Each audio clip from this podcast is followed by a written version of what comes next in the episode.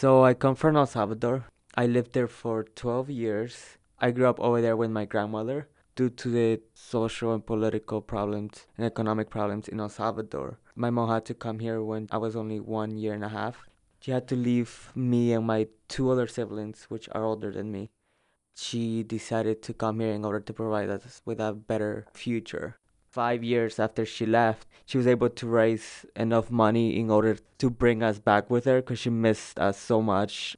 I was like six and a half, I think I was. And at that age, I didn't remember her. So I actually thought she wasn't my mother. I thought my grandmother was my mother. My brother and sister, they remember her and they they were so excited to come with her. And I was like, there's no way I'm gonna go. I was very young to make such a huge decision. But my mother, um, she didn't want me to be unhappy, or she knew how hard the traveling from El Salvador to the United States is by land. So they decided to leave me there with my grandmother, and my two siblings came to reunite with her. When I was 12, there was two earthquakes that happened in El Salvador, and they were in 2001 one month apart from each other and that was really traumatizing for me like see how the houses just were torn apart hearing in the news how like some houses had just fell down and like people just died. And i was really traumatized so i, I started seeing a psychologist. And the psychologist helped me understand the, the reasons why my mother left. And she helped me like understand the life struggles. And then that's when i was able to like connect with my mother and like i would talk to her on the phone. My grandmother was going to come here to the united states because she was getting in the process of getting her green card and I was afraid that she was going to leave me again and that it was going to be another person living in my life. So I told I called my mother I think it's time for me to go and reunite with you guys. That's when I left El Salvador. The whole trip took about 3 weeks and it wasn't legal for me to come here, but I just thought that that's what people had to do to come to the United States. Just come by land and like it was very very difficult like traveling through guatemala through mexico crossing like all the small towns all all the cities. We had a guide a person that was guiding us. I remember we were in the border of mexico. We had to learn how to speak like a mexican when we were there because in order to pass and not get caught. So we just kept going from car to car from bus to bus. I remember we had to stay in one part of mexico for a week because there was nobody to guide us, so we stayed at some person's house. It was scary because sometimes we would travel like in a car for 24 hours and then we would get into places that I, I don't even know like if they were safe or not. You don't know what's gonna happen to you tomorrow. And being 12 years old, there's a lot of changes happening to like just mentally and like even physically that it's difficult. After a few weeks of traveling, we finally made it to southern Texas border. They took us to a river that we had to cross, and they told us, "Oh, you made it to the United States. Now just go, and maybe they'll catch you, but you're in, the mainland, so they can't deport you because you're a kid or something like that." That's what they said.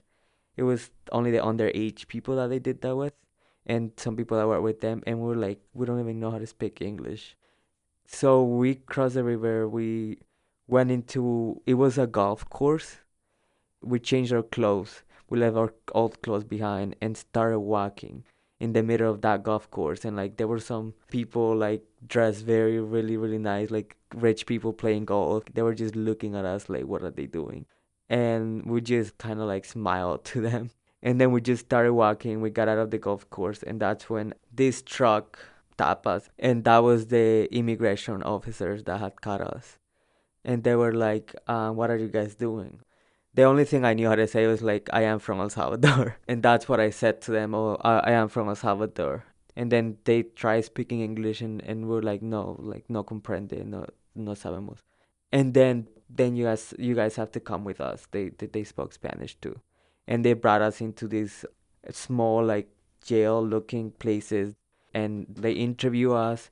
They ask us where we were going. They ask us the information of our family in the United States. And they actually contacted my mother, and my mother was really scared because she didn't know what, what was happening to me. And They were really like rude. Like they were screaming at me and they were like being very, very mean. It's almost like dehumanizing the way they treat you. They talk down on you and like that's where I like started crying and I told them that I had like a panic attack. I kept crying because I was so scared. So in Texas, it was difficult to like even buy a bus ticket since we didn't even speak English. So we had people like helping us. There was people that gave us food.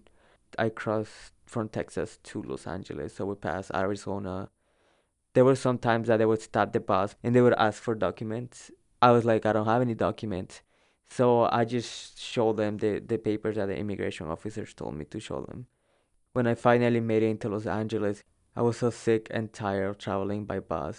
It had been like three weeks of not knowing what was gonna happen and like when I got off the bus, I finally like met my mother, and that was really really um, beautiful moment because I didn't remember seeing her in person, so I just jumped on her and hugged her, and like we both start crying, and then we took a flight to Massachusetts, and that's where I reunited with my brother and my sister.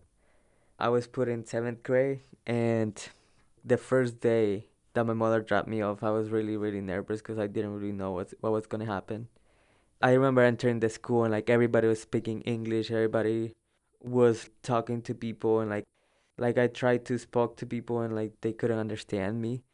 The only person that spoke Spanish was two other kids from my grade, one teacher, and it was just very very difficult trying to learn the school, trying to learn math, trying to learn social studies, trying to learn to learn science. It was just so difficult to be like in the middle of like a group of people that don't really know your language. You don't really know what to do. I used to carry like like a little translator with me at all times. Sometimes when i read books i used to translate word by word like trying to learn as quickly as possible so that i could like talk to people and like learn what i was supposed to learn and get good grades because that was one of the most shocking saddest moments of me immigrating here when i like started getting like bad grades. My first year that I was here, I had like C's, D's. I had really, really bad grades. To me, that was really bad grades because in El Salvador, I was always among like the top students. And then I get here and like I was just doing bad. I was just like, oh my god, how am I gonna solve this problem? Like, so the first and second year of high school, I even though it was easier for me to understand the English, I didn't try as hard. I focused more on like working and didn't really care about school because I knew I wasn't to go to college.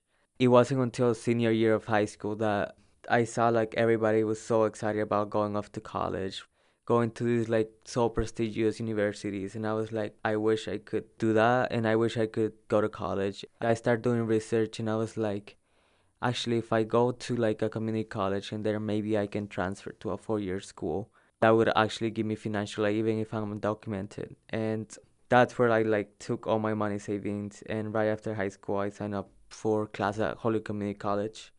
Even though I had to pay out of state tuition, like I was working two jobs, going to school full time and paying for my own education and that was that was really challenging. Like sometimes you don't have time to focus on your homework and focus in your work. And also because I was undocumented I couldn't drive. So getting from Florence to Holyoke Community College was always one of the biggest struggle. Like sometimes I had to walk two miles to get to the bus stop because that, that was the closest bus stop. Then take two buses. That would take two hours.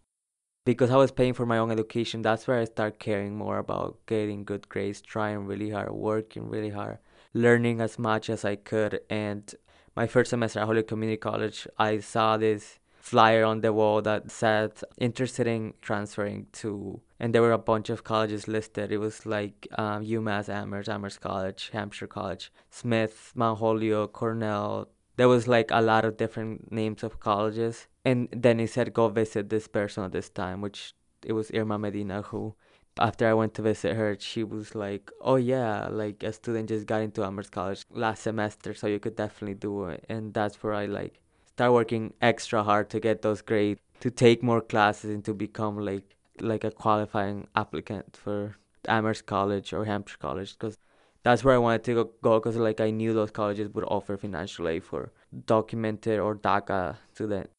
For those who are coming here, one of the things that I recommend for them not to like internalize any type of discrimination that they face because the more you internalize discrimination and the more you like close your your possibilities those people that think just because i'm undocumented i can't do this i can't do that i won't be able to this i won't be able to that. No you have to always think of yourself yes there's a possibility that i can do this. Even if it's something that like you consider something very like difficult to get or obtain. It's all about like fighting for your dreams in order to like make them a reality